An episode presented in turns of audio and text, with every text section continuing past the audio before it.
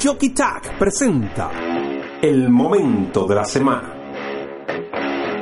A medida que nos aproximamos a la celebración de la primera edición de la Triple Corona del Turf para machos y hembras, una excelente idea de la directiva de la Asociación Hípica de New York, mejor conocida como NYRA, el maestro del césped, Chap Brown, continúa afinando los motores de los ejemplares que representarán al tres veces ganador del premio Eclipse en las mencionadas millonarias competencias.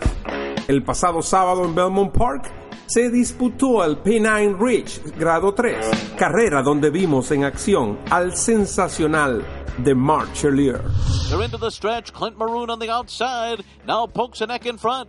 Value proposition starts to give way, and uh, Marshalier is closing with social paranoia and Henley's joy. Seismic wave on the far outside is coming too with strong late strides. Here comes Seismic wave down the center, trying to catch DeMarshalier. DeMarshalier, Seismic wave. DeMarshalier and the Pine Ridge. Producto de Total Sauce, Irlanda, en octubre de 2017, donde se pagaron 592 mil dólares por este hijo del reconocido cemental Dubawi. Es explosivo, inteligente y lo mejor es que continúa aprendiendo. Fueron algunas de las declaraciones del astro de la fusta Javier Castellano, quien fue el encargado de conducir a The Marchelier.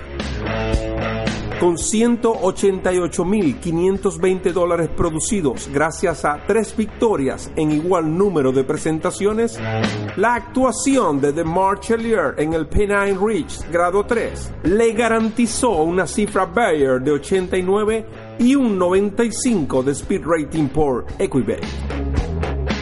Jockey Tag presentó el momento de la semana. Les habló su servidor el Potro Roberto, quien les recuerda correr la milla extra. Hasta la próxima entrega.